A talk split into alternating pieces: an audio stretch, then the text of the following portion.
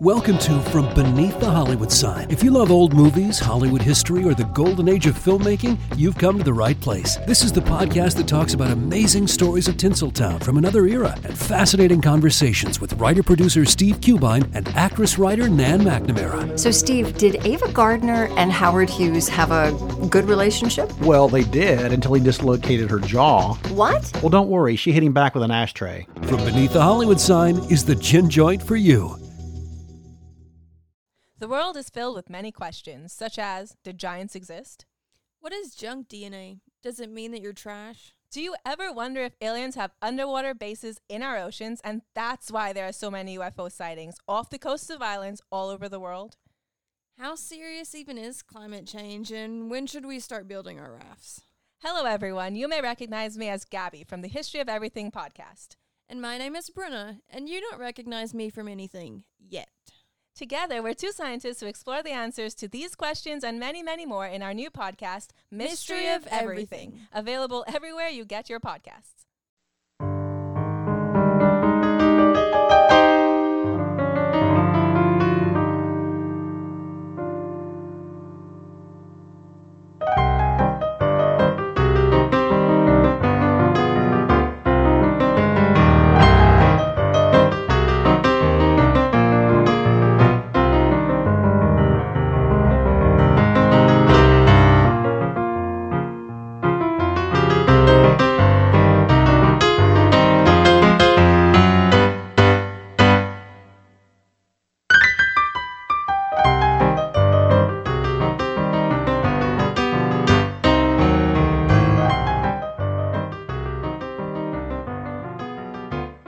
Welcome to the Most Notorious Podcast. I'm Eric Rivenes.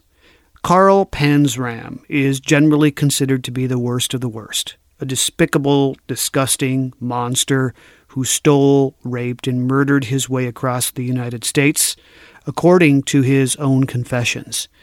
This is an episode about Carl Panzram, the criminal, the killer. It's about the torture he inflicted on others, but also the torture inflicted on him. Did the penal system turn him into what he became? Was he mentally ill? Does the lack of evidence in most of what he confessed to make him guilty to anything? Or is he solely to blame for the trail of terror and death that he claimed responsibility for? These are some of the questions discussed in our episode today. I'm very glad to have John Borowski here with me. He is an award winning documentary filmmaker. Some of the titles of his films are Albert Fish, In Sin He Found Salvation, H.H. H. Holmes, America's First Serial Killer, and Serial Killer Culture.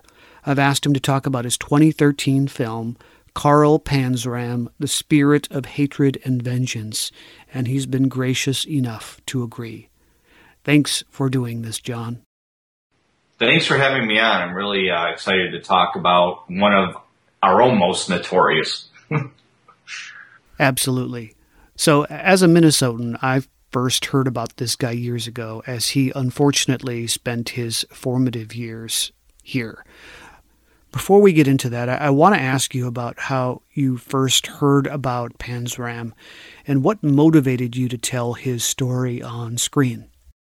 Yeah, I, I'm not sure exactly when I first heard about Panzram. You know, when I was creating um, my films on Albert Fish and H.H. H. Holmes, you know, of course I had, you know, really begun to research into all these serial killers because I always had a background of enjoying horror films and it kind of made sense to create films on our kind of modern, you know, in a sense, monsters, you know, even though I don't like to call them that, but, you know, they are, you know, things that our modern nightmares are made of. So, you know, I, I did some research and I was looking into all these different serial killers and I was always interested in other serial killers like Ed Gein, you know, I'm, I'm mainly interested in pre like 1950s, 1940s serial killers because the lack of forensics, the tried and true detective work that goes into it.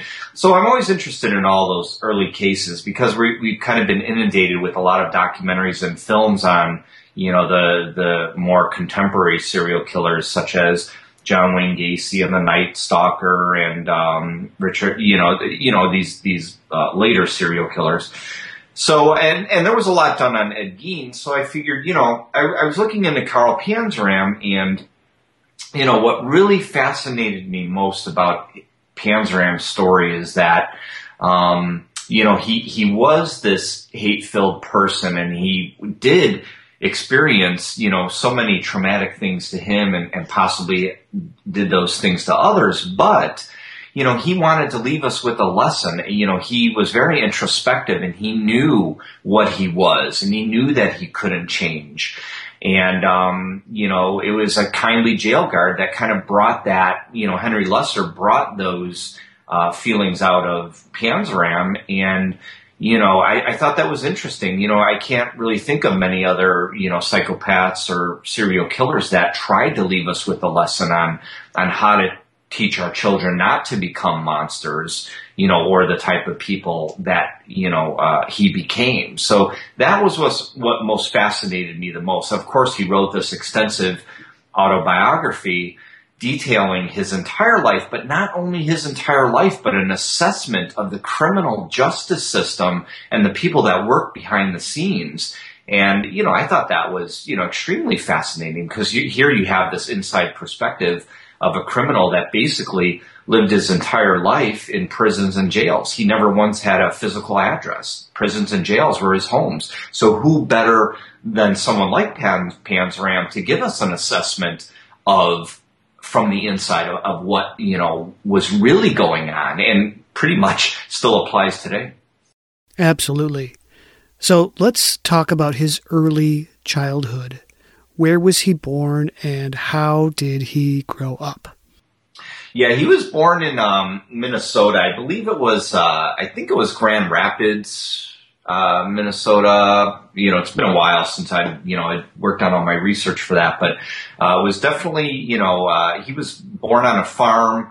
Uh, his parents, uh, when he was a young child, he was the youngest, of course, of, you know, I believe it was about four or five children. Uh, father left the family, so you know here's you know his mother trying to not only take care of these children but trying to take care of this farm. And of course, Panzram, you know, he's the youngest child, so he's not getting the attention that he wants. And then, you know, if he did get attention, it was negative attention. You know, his brothers would beat up on him. So he was, you know, constantly crying for attention as a child, you know, and, and, you know, I, I, I'm not sure if there was any parental abuse, you know, there's really no proof of that, but, you know, he did feel like an outsider ever since he was a child because again, you know, his, his brothers would, would constantly call him dumb and stupid and, and beat him up and make fun of him because he was the youngest child. So, you know, growing up you know, growing up on in that, that atmosphere, and those conditions, he was desperate for attention. So, you know, there's a story which I've never actually found, you know, the, the research verification is, but one of the early stories is that when he was six or eight years old, he was arrested for intoxication at that young of an age. Again, that's, that is in the book Killer, a Journal of Murder, but I've never, um, found the research files to validate that. But the the truth comes in when he was 12 years old. So when he was 12, he broke into a neighbor's house and stole some things, you know, like a kid would do, maybe an apple, and he stole a piece of cake. But of course, he stole a, a gun. He stole a revolver at 12 years old.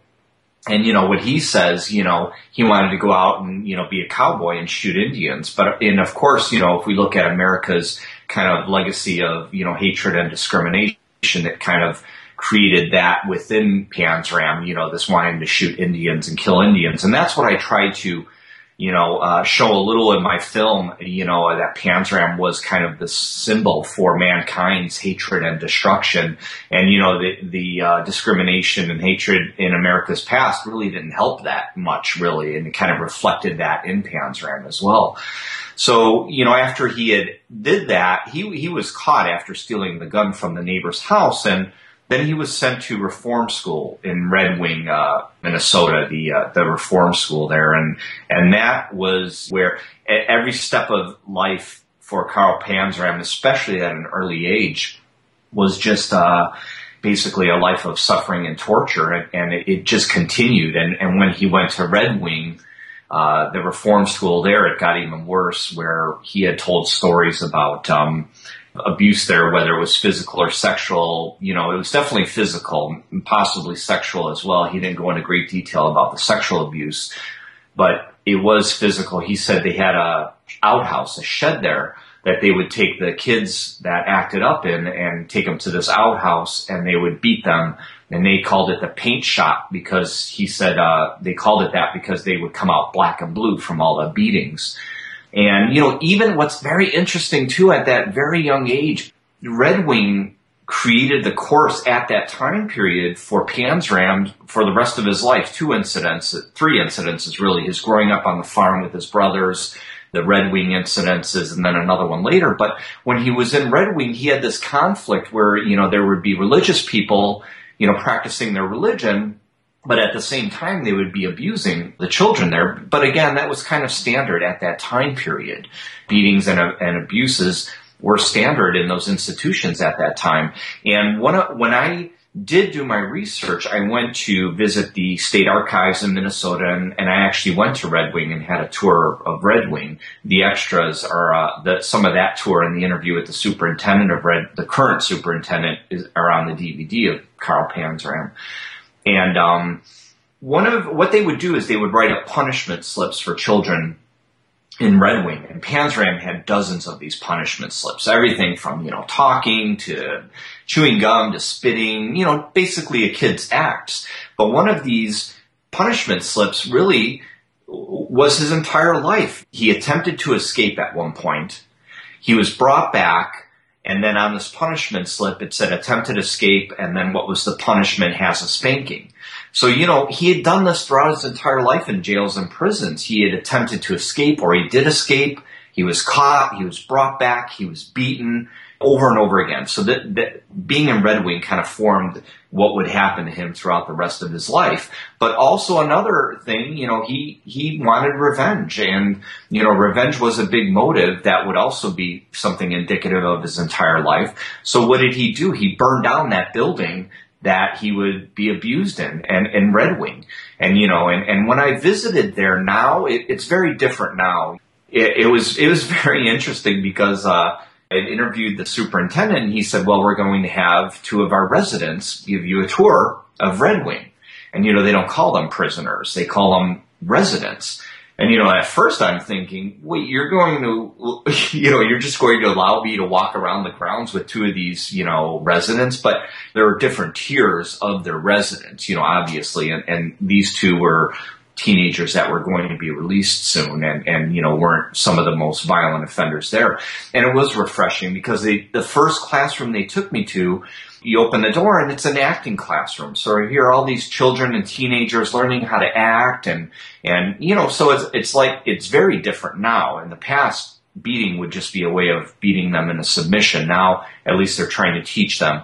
But of course, you know, throughout the tour at Red Wing, you know, it did get a little worse as we went along until we finally arrived to the, you know, the, the confinement area where you had the violent offenders, you know, which were locked up. So, you know, it, it, it, it was refreshing, but it's still a little scary. And of course, you know, again, a lot of these things haven't changed, but what has changed is, you know, they aren't doing the beatings there at Red Wing. They're, you know, obviously trying to instill values and teach these children. So that was refreshing.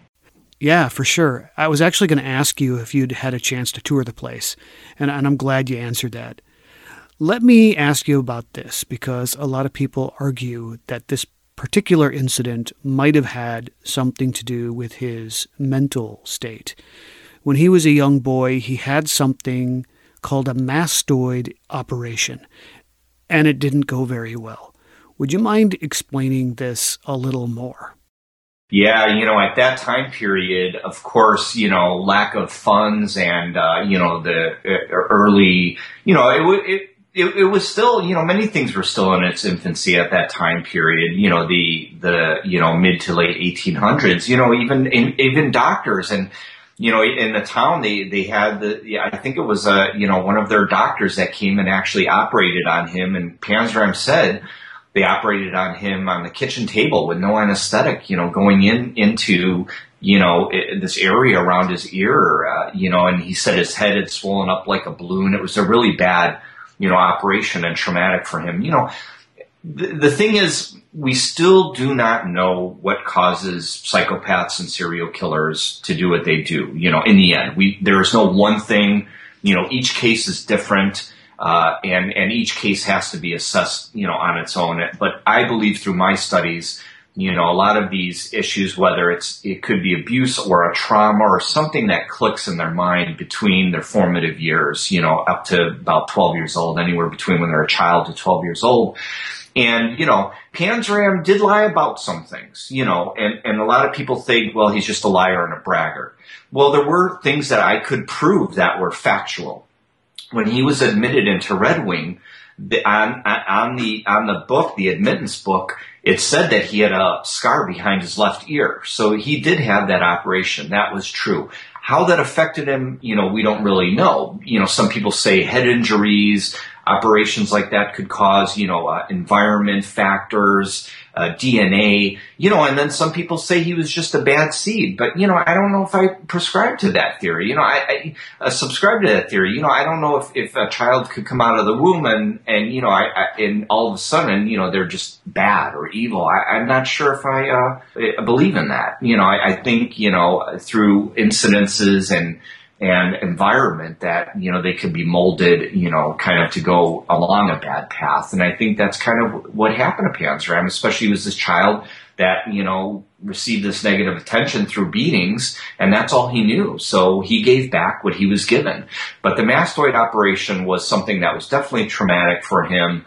Um, again, I don't know if that really affected, you know, I think the incidents is at home with his family the uh, abuse at Red Wing, you know, and the the uh, the hypocrisy of, of these religious leaders. He hated religion after that period, never wanted to deal with it, and then you know, eventually, you know, when he was released from Red, Red Wing, he went back home, and not long after that, he ran away and he never returned. You know, between like twelve and fourteen years old, and he started riding the rails so, you know, at that time period, it was normal, you know, for males to ride uh, the rail cars. So they would sleep in rail cars. That's that was their mode of transportation.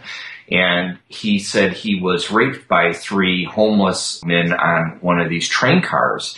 And that's another incident that, you know, again, here's this young man that after all these, you know, incidences of abuse and, and you know, and, and, trauma that happened to him, he took it about, well, I'm just going to believe my theory is might is right. You know, he believed that the strongest person would be the winner and whoever could overpower another person would be the, literally the top man. And that's what he became, you know, and, and he would ride the rails and, and he would force other men, uh, you know, to, uh, you know, and sexually abuse them. And, and that began his life right there, his life of basically sodomy, crime, and theft. And that's how he lived his life. I think you quote him in your film as having used the motto, rob, rape, and kill in that order, right? Yeah, those that's what he lived by: rob, rape, and, and murder. Those, those were his, you know, his three, you know, basically ideals that he lived by. You know, and and that is that is true. You know, but as we go on, you know, we, we see, you know, Panzram, you know, uh, traveling a lot, being being in prisons and jails, and and and he said he was in Africa. So there was all these there were many experiences that you know he had went through during relatively short time period. Um, some of which I think you know are were very important to his life. But in the end, when you look at the totality of it, that's why in my documentary film I focused a lot of time on his childhood, which was very important, and then a lot of time on his psychology and his incarcerations and his final days and his relationship with the jail guard Henry Lesser. But you know, there's really there's no proof whatsoever that he ever killed anyone other than you know the eventual killing of the laundry foreman. I know we're fast forwarding, but I didn't know if we wanted to go chronological or you know where you wanted to go with this. But uh, yeah, yeah, we can go however you want to go. I do have a tendency to move chronologically in my interviews, but but it doesn't matter to me. So as soon as he's able to, Panzram enlists in the army. But his stint in the army doesn't last long, does it? No, no, and and you know that's the thing too. You know, I mean, if you step back and and look, I mean, if you look at the army, what the army is, you know, you know, on the on the surface, we think, well, you know, it's defending our country, it's you know, becoming a productive citizen, it's you know, but you know, this didn't fit in with Panzram's personality. You know, he didn't like to him and to many people, you know, the army was just basically another form of prison because you're under, you know, you're basically stripped of who you are. You know, you're under other people's rules and regulations. That didn't fit in with him. So of course, you know, he's, you know, he's going to go up against the, you know, these army officials immediately. And he didn't want to be in it. So what did he do? He stole items. He stole coats, you know, which he was probably going to sell. He stole a lot of items. And then eventually he and then he you know abandoned the army and took off. And eventually he was caught and court-martialed. And you know his first prison stint was in uh, Fort Leavenworth which was ironically he would wind up later in his life he would wind up down the street at the actual Leavenworth penitentiary. So his first and last incarcerations were both at Leavenworth. We will be right back The storm broke in Chattanooga one night in 1906 when a young woman was the victim of a violent crime. From that moment, the city knew no peace for four furious years. At the center of the storm was the notorious inmate Dave Edwards, who was awaiting trial on murder charges. After a high profile case threatened to go cold, the desperate county sheriff did the unthinkable by freeing Dave Edwards from jail and deputizing him to track down the fugitive. Grievous Deeds Four Years of Fury in Chattanooga, Tennessee, written by Kimberly Tilley, narrated by Samuel Burse, is the most amazing true crime story you've never heard. Listen to Grievous Deeds, the audiobook, available on Audible, iTunes, and Amazon. Everybody shush! William Shatner has something to say. Kat and Jethro, box of oddities. What do you do when the woman you love dies? Well, of course, you dig her up and you live with her. Aww. The show examines weird things. There are plenty of old photographs from this time period of children out in the streets playing in and among the dead horse carcasses. Oh, I miss those days. Things used to be so much simpler. Kat and Jethro. Then there's the urine wheel, which sounds like a really bad game show. Thing done weird things. Kat and Jethro, box of oddities. That is really mysterious. Join Kat and Jethro Gilligan Toth for the strange, the bizarre, the unexpected as they lift the lid and cautiously peer inside the box of oddities. The Webby Award winning Box of Oddities podcast from Airwave Media. When Johann Rall received the letter on Christmas Day 1776, he put it away to read later. Maybe he thought it was a season's greeting and wanted to save it for the fireside. But what it actually was, was a warning, delivered to the Hessian colonel, letting him know that General George Washington was crossing the Delaware and would soon attack his forces. The next day, when Rall lost the Battle of Trenton and died from two colonial Boxing Day musket balls, the letter was found, unopened in his vest pocket. As someone with 15,000 unread emails in his inbox, I feel like there's a lesson there. Oh well, this is The Constant, a history of getting things wrong. I'm Mark Chrysler. Every episode, we look at the bad ideas, mistakes, and accidents that misshaped our world. Find us at constantpodcast.com or wherever you get your podcasts.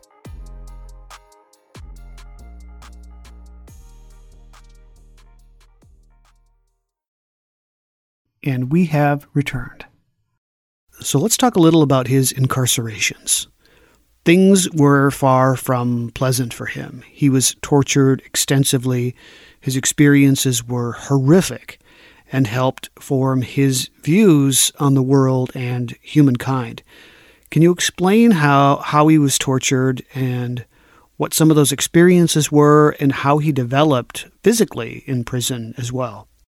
Yeah, many people believe that Carl Panzram is the uh, example of a you know this kind of man-made Frankenstein type monster who you know was created by the prison system. You know, again, you know that's debatable as well, but many people do that. You know, but you know his per- we have to look at his personality as well. You know, he didn't walk into a jail or prison and say, okay, you know, I, I'll abide by your rules. I'll sit here quietly. He was a troublemaker you know, he would go in these prisons and start fights and go up against the guards and, you know, they'd give him a dirt, uh, a one look and he, you know, attack them or, you know, he, he was a, he was a problematic prisoner. I, I, I will say that, you know, he wasn't an angel. Okay. We know that, but I don't know if he, I don't, I don't believe anybody, if they're under the rule of, you know, the government or a prison that they should be treated the way he was. And he writes extensively in his autobiographies how he was treated. Everything from,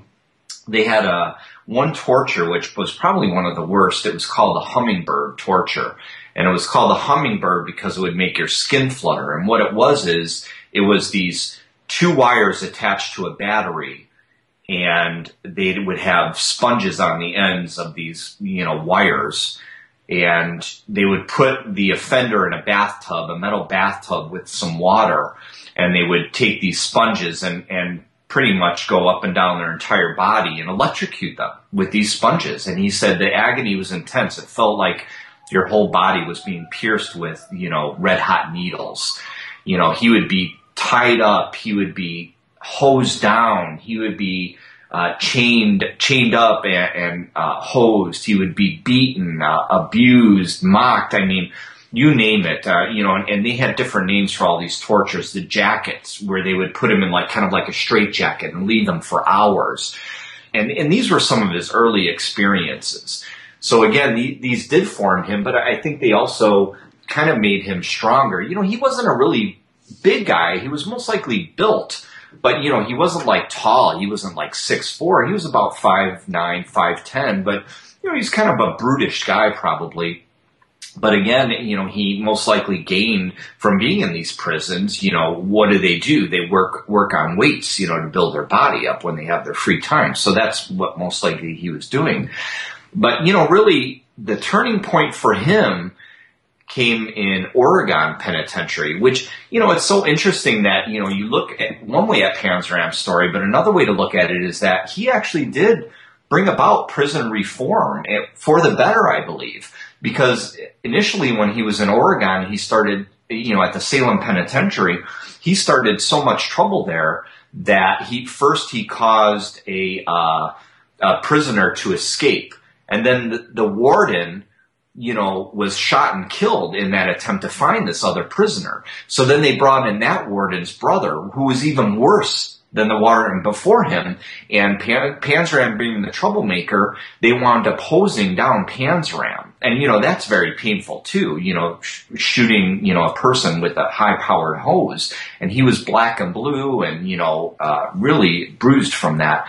And the word got out to the governor and the governor fired the then, then warden, brought in another warden. Now here's a reform warden that says, you know what, we're not going to have any beatings or abuses.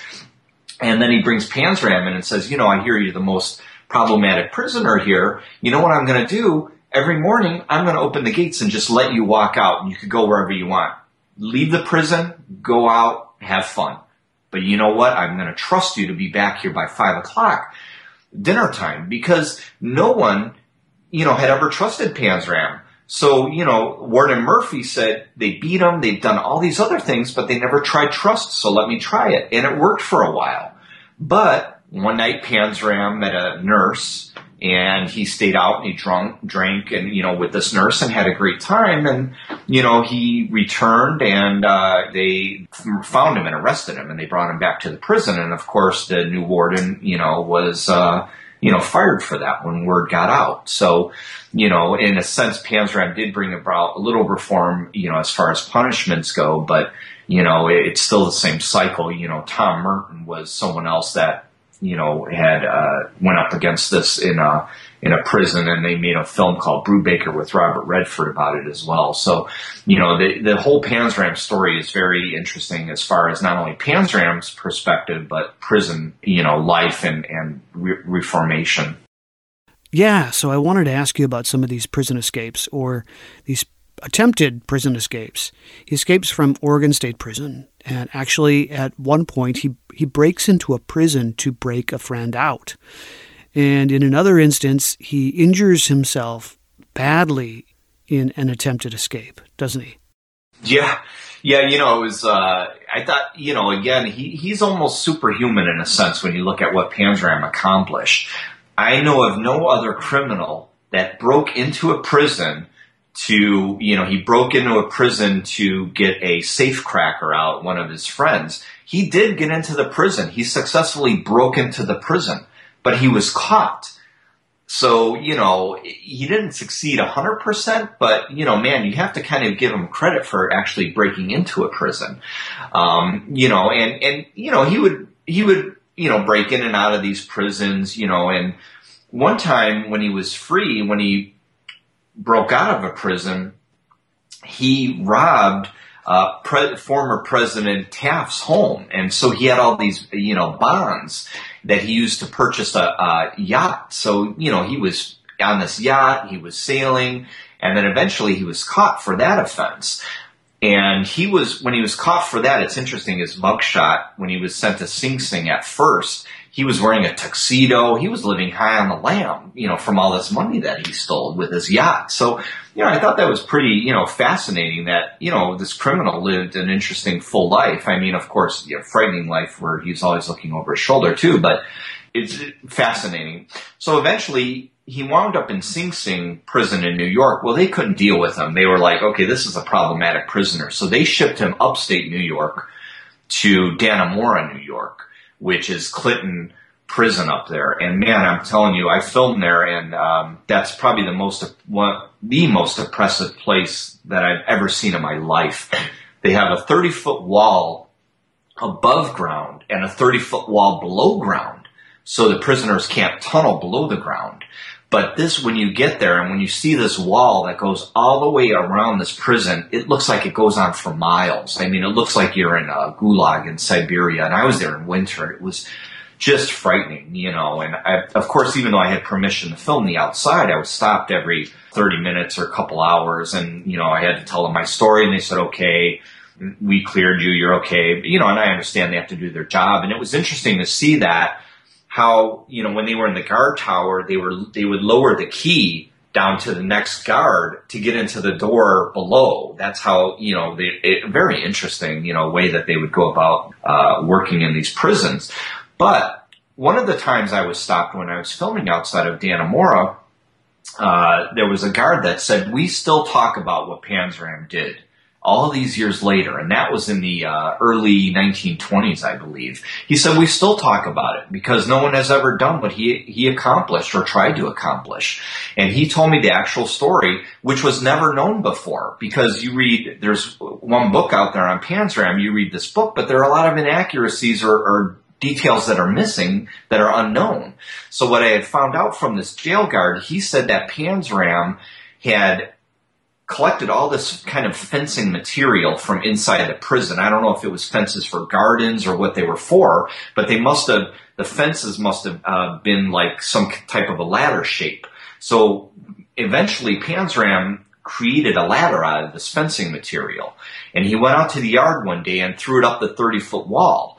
And then he was, his, he was going to attempt to climb over this 30 foot wall. So just as he gets to the top, he didn't make it over the, the ladder broke. Panzram fell down that 30 foot wall, broke part of his lower back, part of his ankles, ruptured himself, and Panzram said they threw him in a jail cell with no medical attention whatsoever. And that's where he said his hate for the entire race and himself really reached this kind of peak where he had, uh, he imagined starting world wars and, and in, in his writings, he had, he sp- spells it out how he would start the world wars between like U.S. and the U.K. and other countries. He wanted to poison the entire town of Dannemora by putting poison in their uh, drinking water, and you know he really spiraled, eh, you know, downwards. Where and he even had. Um, he imagined he had fascinations of uh, you know kind of going into a tunnel where a train would come through and having this gas uh, mixture that would explode when the train hit it and it would knock everybody out and he would go in and shoot everybody and take all their valuables. So he was just, at that point, he was just this ultimate rage, hate-filled serial killer where he just wanted to kill himself, destroy the world and every human being. But he said he would leave the earth for the for nature and the animals because he believed that you know those were the only things that were good in the world, nature and, and animals. So he did suffer a lot, and you know experts believe that he was thrown into that jail cell without any medical attention to, to prove a point to other prisoners. Man, you're, you're going to try and escape from this prison. Well, you know what? You're going to suffer. This is proof. Look at what happened. We didn't help him out. So eventually he, he developed a permanent limp from that, you know, crippling fall from that wall and, and the lack of medical attention there. Eventually they did give him medical attention, but not at first. So he did suffer. He said he had to crawl around the ground, uh, this prison cell like a snake with a broken back. And it was really bad. And eventually he was released from there and, and, you know, he promised that, you know, he would go to another country and never return and never do these things again. But of course he was lying. And I think that this is earlier than the incident that you just talked about. But he, he travels overseas over the course of five years or so. Where does he go, and what are some of his experiences? Yeah, that was before the, you know, there's a whole period where, you know, he had, you know, had that yacht and he traveled and, you know, he had many things, you know, he, he had worked at, you know, in a circus and, you know, he had, he probably as a strong man, he had done many things. It, supposedly in one of his travels, he had went to Africa and he worked on these huge oil rigs and he was upset at one point because he wasn't paid and he burned down one of these oil rigs. And there was this oil tycoon later that was actually in the same prison as his one of his jail guards, and uh, his name was uh, Sinclair. And he said, yeah, he remembered when one of his oil rigs was burned down. So, you know, again, it's hard piecing together the facts from fiction with Panzram, but there is a lot of facts, and I believe he would have done that. And in his travels, he said when he was in Africa, he had hired a boat with Africans, and, you know, he had a canoe, and he was in the canoe, and he decided to shoot these Africans and feed them to the crocodiles, and he had talked about all these various murders and, and, you know, people that he had killed, and and uh, all the things that he had done. Um, one of the most interesting things is that he said when he was in Africa, there was a reporter from the Saturday Evening Post and, and did a article on these oil rigs. I found that actual Saturday Evening Post, and Panzram said his picture was in there. There is a picture of a man, you know, with all these Africans carrying equipment, but you can't see the man from the front. You know, you see him from behind. So is this another one of Panzram's lies? Because Panzram was pretty worldly. You know, he was very intelligent. He would read periodicals and newspapers. You know, he wanted to study philosophy. You know, he had a sixth grade education, but he was an avid learner and a, and a reader. So he could have seen this article in the Saturday Evening Post and he could have told someone else, well, that's my picture, but knowing that we couldn't prove that it was him, or it could have been him. You know, we don't. That is something we don't know, but it's pretty interesting. And I I did find that article in the magazine, and it could be him, but it's a it's a shot from behind, so we don't we can't verify that. So you know, those are some of his travels. Supposedly, you know, in Philadelphia, he did murder a little boy because you know they wanted to extradite him back to Philadelphia for that, but that never came to fruition. So that it's very difficult again to say that, you know, he murdered that little boy. He may have, but Carl Panzram being a serial killer is, is very uh, tough, if not impossible, to uh, verify. So Carl Panzram is a self-confessed serial killer. He admitted to many, many murders. I'd like to know what your opinion is on this. How many murders did he commit? How many murders have been attributed to him, and how many of these murders include evidence that points to him as the murderer? Can can you talk about this? Yeah, he says, um, you know, and, and I, I'd like to talk about it in the context of when he meets uh, the jail guard Henry Lesser, because that's kind of, you know, he did he did start talking about some of these murders before that, but it was really his relationship with when he opened up to Henry Lesser and and when he arrived at the Washington D.C. jail is really when it began because you know uh, after the whole Dannemora incident with his you know attempting to escape supposedly you know he uh, he murdered another person or two, uh, so he says. And then he was caught in Washington, D.C. for stealing a dentist's radio. And that, you know, when he was caught in D.C. and he went to trial there, that's when they gave him, you know, I think it was 28 years or, or many years it was they gave him for stealing this dentist's radio. But they also, at that time, they started looking back and saying, wow, look at all these incarcerations and how problematic he is. Let's give him a hefty sentence, even though it's a, a relatively small offense because we want to keep this guy behind bars. So, you know, he started saying these things when he arrived in D.C. because he, uh, when he arrived in the D.C. jail, which was uh, it wasn't a, a, federal jail at that time period, um, but when he arrived at the Washington D.C. jail, he was abused there again by the superintendent. You know, ordered his uh, to be strung up. It was a torture that goes back many ages called a strappado, when a person is handcuffed from behind, their hands are handcuffed behind them, and they're tied uh, rope is tied to their hands and they're lifted. The, the rope is thrown above a beam and they're, they're lifted by force uh, from their, you know, all the pressure being put on their, um, their shoulders, their shoulder joints being lifted off the ground and he was left there for a while, you know, and, and, you know, even he said that, you know, the, the pain and, and the handcuffs, you know, made his hands bleed and, you know, all these things, just, just more awful tortures that were very unnecessary. And there was a young jail guard there at that time, and his name was Henry Lesser, and he was a young 25 year old Jewish jail guard, and he befriended Panzram. He kind of felt sorry for him, but knew he was a, a could be a violent offender. He could tell. But, you know, he felt sorry for him. He gave him a dollar so that Panzram could buy some stuff. You know, he developed a friendship with him and, you know, saw he was intelligent. They would talk about Les Miserables and, you know, all these other um, interesting things in Panzram's entire life. And so Henry Lesser said, well, you know, why don't you write your life story so we could teach others what, you know, kind of formed you, why you became what you became, you know, as a warning. So Panzram did start writing for Henry Lesser in secret because at that time period at that jail, you know, prisoners weren't allowed to write. So Henry Lesser would sneak him paper and pencil. Uh, he would put on the jail bar, on the jail uh, bar, cell bars, and Panzram would take it and write and leave them on the cell bars, and, and Lesser would take them and, and, you know, hold on to these things. But see, at that time, Panzram knew he was going to be transferred to Leavenworth Penitentiary and Leavenworth Penitentiary was the first federal penitentiary. So this was a bad place filled with bad men. I mean, Machine Gun Kelly, kind of the worst of the worst. All the bad criminals and gangsters were at Leavenworth. So, you know, and on one hand, you know, you could look at it as Panzram saying, okay, his, con- some of his confessions of these murders may have been him building himself up to be a braggart, knowing that word is going to get into the criminals at Leavenworth so they could be afraid of this guy. So Panzram writes that he killed 21 human beings in his writings to Lesser.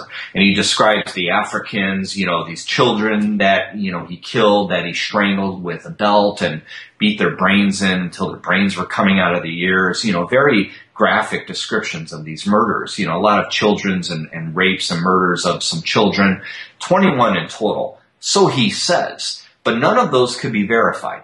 Zero. You know, uh, other than possibly that one in Philadelphia where Panzram had told them where to find a body and they did find it, but again, that never went to trial. So there could have been that one. Does the one make him a serial killer? We don't know. You know, I, I can't really definitively say. That's why in my film, I only focused on the murders basically about five minutes, you know, because it, it's more about his psychology and, and what I could prove you know, we don't have proof that he committed the murders. We don't have proof that he did not commit the murders. So, uh, you know, I feel that he knew he was going to Leavenworth and he knew he had to build himself up as this ultimate, you know, bad guy. Could you expand a little on what Panzram admitted he did on this yacht that he bought? It's pretty gruesome. Oh, yeah, yeah.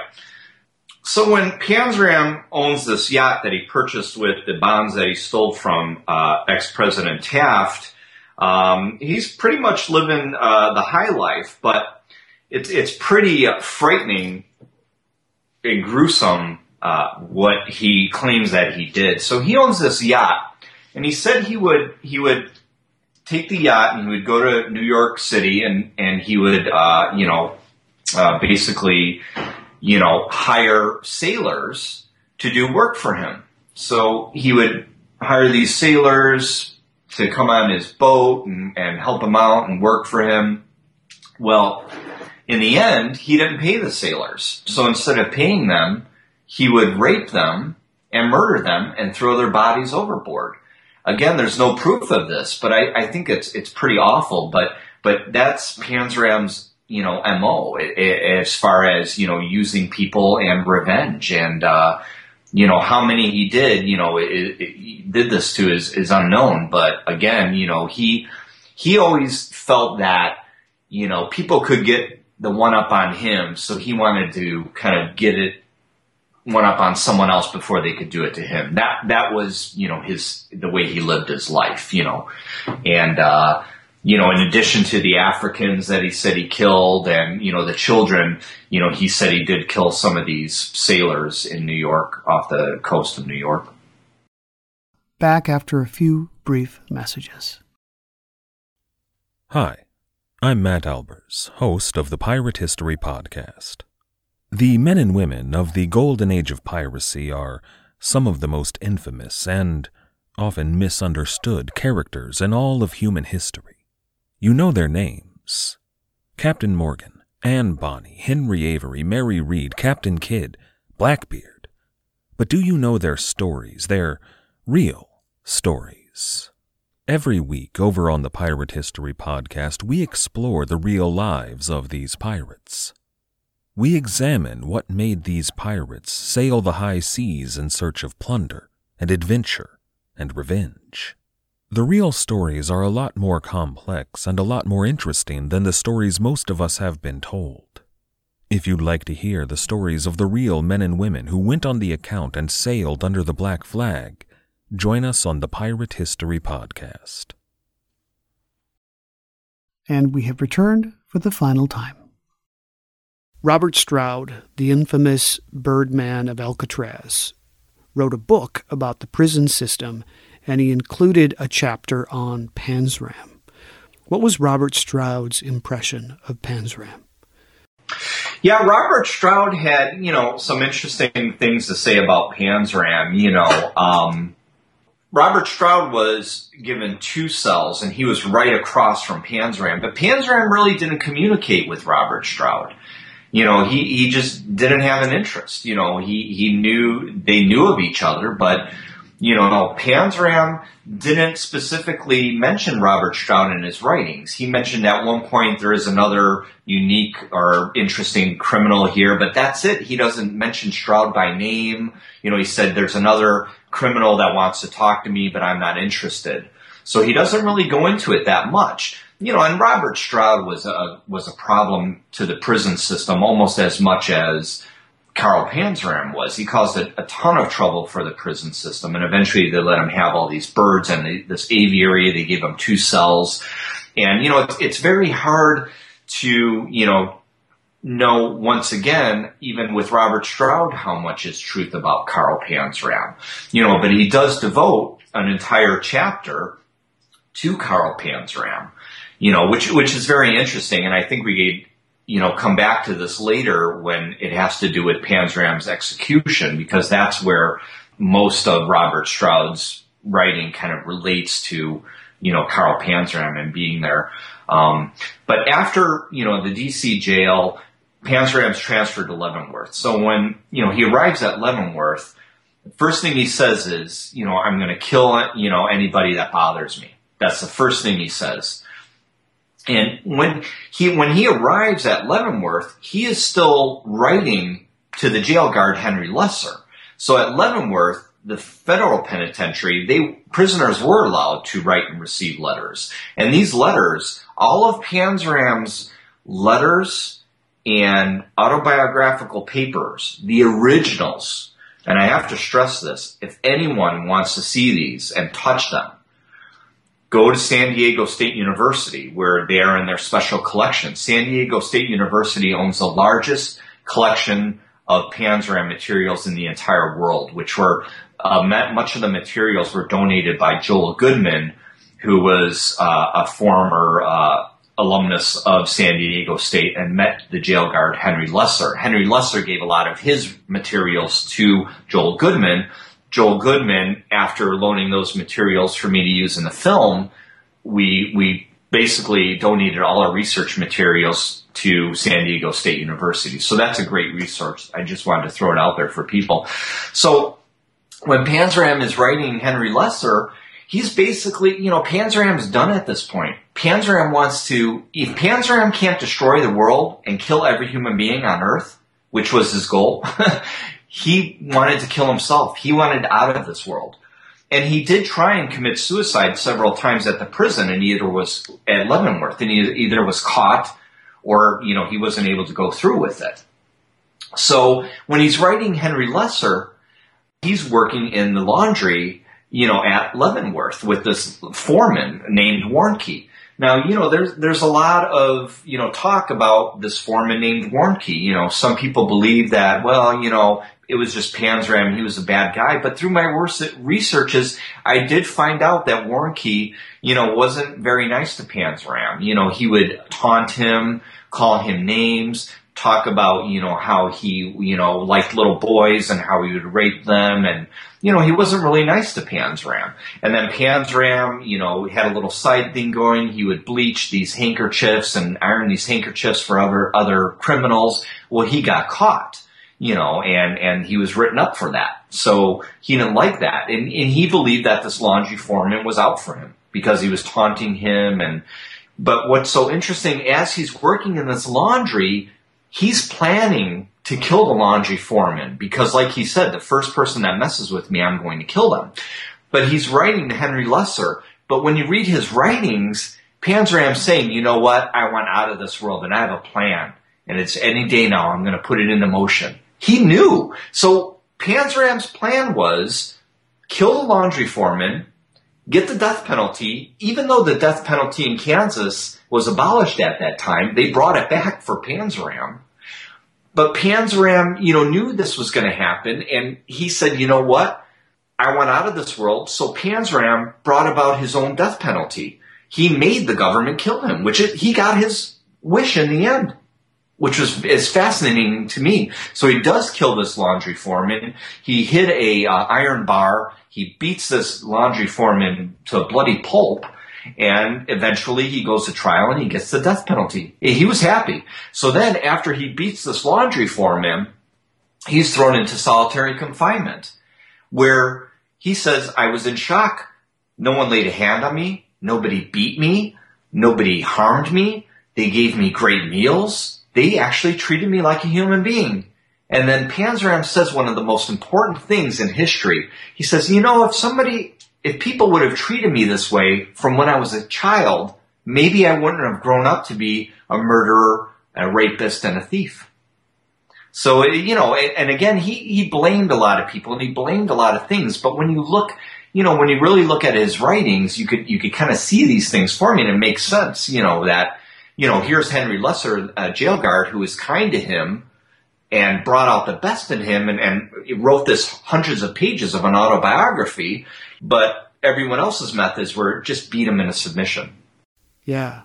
Can I ask you, how did Lesser meet Panzram? What were the circumstances of their meeting? So when Panzram arrived at the DC jail, you know, there was talk about him and, and through the guards. Henry Lesser was a guard on the night shift. So Panzram arrived during the day one day and they started talking about, you know, this problematic prisoner and, you know, so Henry Lesser had, you know, gone by his cell a couple times and talked to him, but, you know, he was very weary of him because he knew he was full of rage and, and hate. But then once Panzram was tortured there and he was thrown in his cell, Henry Lesser kind of felt sorry for him because he had started a little, somewhat of a little relationship with him, talking to him and, and you know, getting to know him. And that's when he gave Panzram this dollar bill. If it's true or not, we don't know, but Panzram, you know, may have cried and, you know, he, he was in utter shock that someone who represents his ultimate nemesis, a jail guard, the people who beat him his entire life, this one's being nice to him, and Panzram thought it was a new form of torture.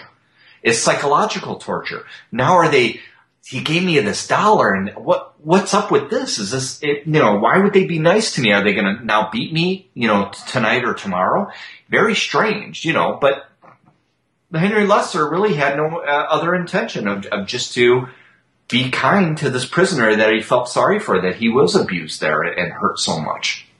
And uh, that's how their relationship began. You know, there's I found uh, in some of the research material that Lesser had an entire writing, which I'm, I'm going to publish a book eventually about Panzram's time at DC and Leavenworth. But in this writing that called Recollections of Carl Panzram by Henry Lesser, he says they talk they talked about you know novels and books and Les Miserables, which is pretty interesting. You know, you know taking a condition you know Panzram's uh, you know background and everything that he went through.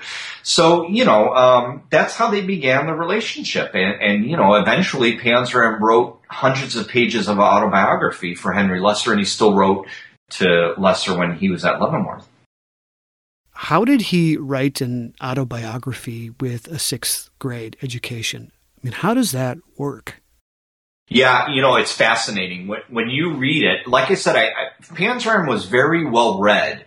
When you read his writing, it, you know, it's very, it's very clear and concise. It's not like a child wrote it, but it's, it's somebody who's writing based on uh, a lifetime of experience in the prison system, basically.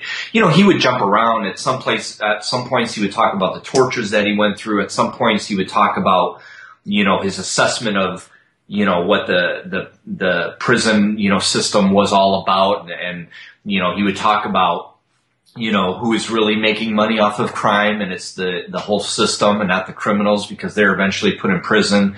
It's the judges, the attorneys, the police officers. They're the actual people that are profiting off of crime. So, you know, I thought, you know, that was pretty interesting. And plus he talked about his entire life of all these things that he did. You know, one of his early murders, supposedly that, you know, they had, uh, robbed this guy and tied him up and left him for dead and whether he died or not, they never knew. You know, all these, you know, fascinating experiences. Again, I think, you know, maybe 10 to 25% lies, but, you know, majority of truth because through my researches, I did find the files from all the institutions that he was at and, and, you know, all those things were true. What really gets very hazy, and that's why I want to release a book about his time at Leavenworth, is the whole time at Leavenworth. Because right now, the Bible that we have about Panzram is a book called Killer Journal of Murder. Now, the problem with that book is the whole half of the, the last half of the book is based on Robert Stroud's writings on Panzram. Because the authors of that book, one of the authors was uh, also the author of The Birdman of Alcatraz they did not have access to the federal files like I did. And in the federal files, you actually get to read all about the other jail guards that witnessed what occurred in the prison at the time before and after Panzram killed the laundry foreman. But see, Stroud was in a cell. Stroud wasn't in the laundry. Stroud wasn't, you know, Stroud was in solitary confinement. So he wasn't in the laundry when these things were happening. He wasn't at the execution when Panzram was executed. So, you know, many times these criminals will write about incidences and other criminals just to get attention to themselves. So in that sense, he was kind of like Panzram. you know, was he lying about things? Was he gloating? you know, there were some things I did find that were untrue in Robert Stroud's writings. For instance, one time he says that Panzram was sent to the hole. And the hole is kind of like a, you know, it's just basically a dark room that they put these prisoners in to punish them, you know, with light deprivation, sound deprivation. But, you know, at, at Leavenworth, which was the first federal penitentiary, they had punishment slips for every time they did these, the, you know, send a prisoner to the hole or punish them. There was never one for Panzram being sent to the hole through all my researches. And these were numbered punishment slips. So if, if Stroud is lying about one thing, Stroud is probably lying about other things. So, you know, there, you know, Stroud does talk about, you know, Panzram a little bit, But again, there's nothing like seeing the actual guards talking about what happened and, and the guards saying that, yeah, you know, there was friction between the laundry foreman, Warnke, and Panzram. You know, he did, you know, that, he did taunt him. You know, and then there was another book called The House of Whispering Hate, which was written by an, an ex-inmate at Leavenworth. And he even verified that Warnke would taunt Panzram. So, you know, when you get two or three different people saying that Warnke wasn't a nice guy to Panzram, is probably the truth. If Stroud just said it, that would be one thing. But again, you know, through my researches, you know, it, I, I, I see that probably being the case. You know, did he deserve to die? No, obviously, but you know, through Panzram's eyes, you know, eh, that's what he had to do. So, you know, Panzram's here in solitary, you know, waiting for his execution, and you know, his his execution is a whole big another form of debate that I didn't, you know, if if I would have had to tr- tackle that issue, his execution and his last words in my documentary, it would have taken another half hour because I don't believe that Panzram's famous last words are actually his famous last words. I don't believe he ever said that. Okay, I definitely want to hear about this. Can you go over the day of his execution? How how did things play out on his last day? Well, on his last day, you know, he gets up, he's excited, he wants to get it over with. You know, he's just if it was up to him, he would have it over in 2 seconds. He just wants to go. He's done. And uh, so then, you know, the warden comes, arrives at his cell, you know, to lead him, you know, the procession to to the the noose where he's going to be hanged. And the warden arrives with a priest. Well, we know how Panzram feels about religion. So the minute he sees this priest, he starts going off and saying, you know what, if you don't get this priest out of here, I don't want a priest at my execution. I don't want to see them. If you don't get them out of here, you're going to be sending people to the hospital. You know, I mean, he really, he went on a rampage. So eventually the warrior was like, okay, you know, let's, let's just show the priest out. We don't want to deal with this. Let's, you know, not deal with that. And so then, okay, Pan, Panzram was suited at that point. And, you know, so there are a couple guards that you know are going to lead you know Panzram up to you know uh, the gallows. Well, Panzram was leading them. That's how quickly he wanted to die. He just wanted to get it over with. So he was almost running on his way up to the scaffold.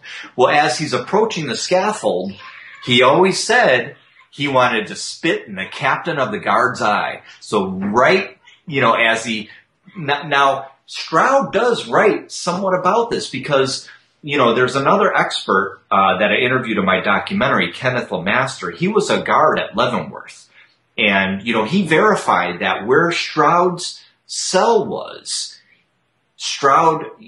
Well, I'm, I'm sorry, I'm sorry, I'm getting this confused. Not Stroud, the other inmate that wrote The House of Whispering Hate. Stroud couldn't see the execution from where he was in solitary, but the the inmate that wrote The House of Whispering Hate said that all of the inmates were crowded by this one window and they saw Panzram come out from the solitary on his way to the gallows.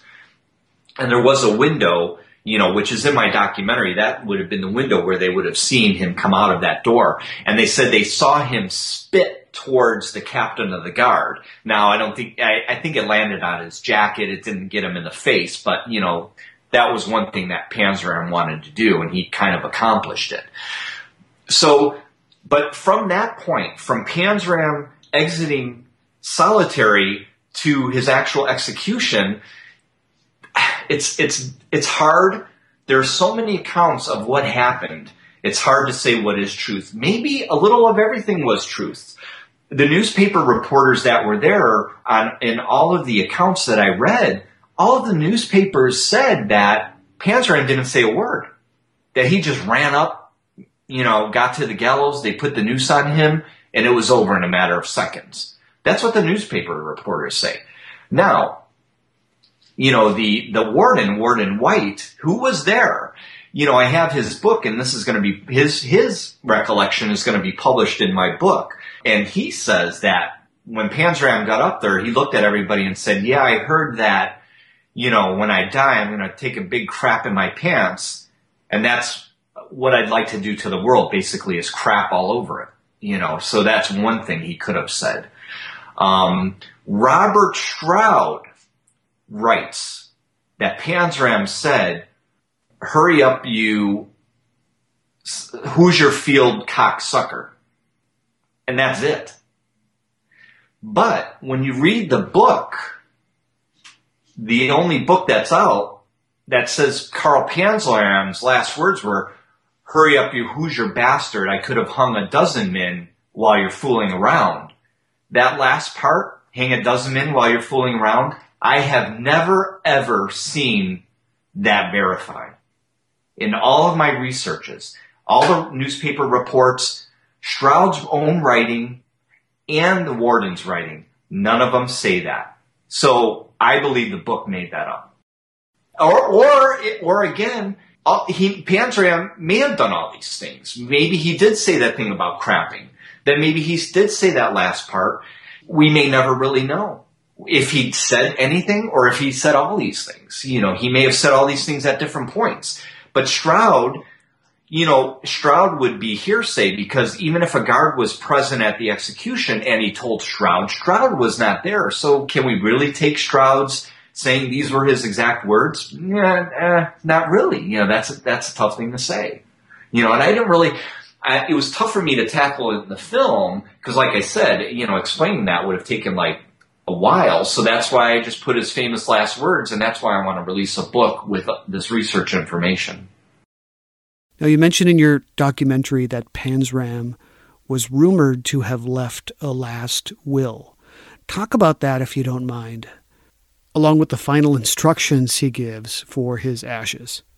Yeah, you know, he uh, he did leave a, a last will, you know, which has never been found. You know, there there are about two or three different documents that have never been found, and and his last will is has never been found. But supposedly, you know, one of uh, these doctors had had seen his last will, and and one of his requests was that you know he wanted his whatever was left of him ground to dog meat and to serve to the dog pound in uh, uh, Minnesota. there, there seems now on the internet to be a really morbid fascination with Panzram. It's almost a cult of personality. What is your opinion on how he is viewed today? You know, he is seen as this ultimate nihilist. You know, this, they say he was the most hate filled, you know, criminal who ever lived. And I mean, I do have to say, above all of these serial killers, Panzram is probably the one that I wouldn't mind sitting down and having a beer with. Just because of the fact that he did lie. There were some things that he did lie about, yes, but like I said, I think his assessment of, you know, humanity and uh, especially the um, legal legal justice system and the incarceration incarceration system are extremely accurate because he lived it. And and you know, this isn't a PhD. This is someone who actually lived it, who was in the prisons, who knew what was really going on not just from an outsider's perspective, from an insider's perspective. So, you know, he is seen as, and I saw him as a, as a symbol of mankind's hatred and destruction, you know, and, um, in the end, he did leave us with lessons. He told us how to teach our children, you know, how to, how to hopefully not make more Carl Panzrams and how to teach our children. He, and he spells it out specifically. He says, teach them words like love and hate and what the opposites are and what the meanings behind these things are and truth and lies. You know, and, and, and again, you know, teach these, these values to our children instead of kind of like what he grew up as pretty much being ignored and, and, you know, left to his own devices. So yeah, he is, he's seen as, now as this hate-filled nihilist who basically has the ultimate pessimistic, negative view on life and, and you know, thinks that all human beings are, are basically, you know, filthy creatures that, you know, are just out for themselves and, and power, might is right. And, and, you know, I could see many people you know, having that point of view. You know, I, you know, being in film, it's, it, it's not the easiest thing to do. And I've had a lot of bad, you know, experiences and, and tough times, but you know, it hasn't jaded me a hundred percent, but there is that factor there. And when you start dealing with more different types of people and personalities, you know, in a sense, you know, sometimes you may want to be like Panzram, where you're like, you know what? I just don't even want to be around people. I just want to take a break. You know, it, it's easy to see, you know, the bad things in people, but, you know, there's also a lot of good out there. So, you know, it's tough. I think a lot of people see him as, you know, this, this ultimate nihilist who, you know, tells the truth about, you know, what he feels about mankind. And, you know, I do think that when children reach, you know, obviously there, the, his story, there are graphic parts of it, but I think when children reach a certain age, maybe after 12 or 13, I think his story should be required reading to, to kind of tell kids, you know what? This isn't necessarily what life is or what life is about, but it could be and there's a lot of this out there. So you know what? Read this and you know, this might let you know that everything in the world isn't, you know, all rosy and, and filled with love. I mean, it, it's there, but there are realities too to this. And we're seeing a lot of this now in the world with racial discrimination. And, you know, these things, many, I mean, a lot of these things that Panzram talked about, you know, they're, they're still happening now. You know, one of the experts I interviewed, the criminologist, uh, Dr. Gitchoff, he said the only thing that's changed in the in the prison system over time from the beginning is the color of the paint on the walls. That's the only thing that's changed. Where can listeners learn more about you and watch this film along with your others? Currently, Panzram is still streaming on Netflix. Um, you know, I'm not sure if they're going to renew it, but you could catch it on Netflix. Um, all my films now are on Amazon Primes, including Panzram, and I just uh, had more DVDs replicated of Panzram because there, there's a great uh, on the DVD. There's a great making of which I interviewed the Red Wing superintendent, and there's the entire interview with Henry Lesser when he was at San Diego State University.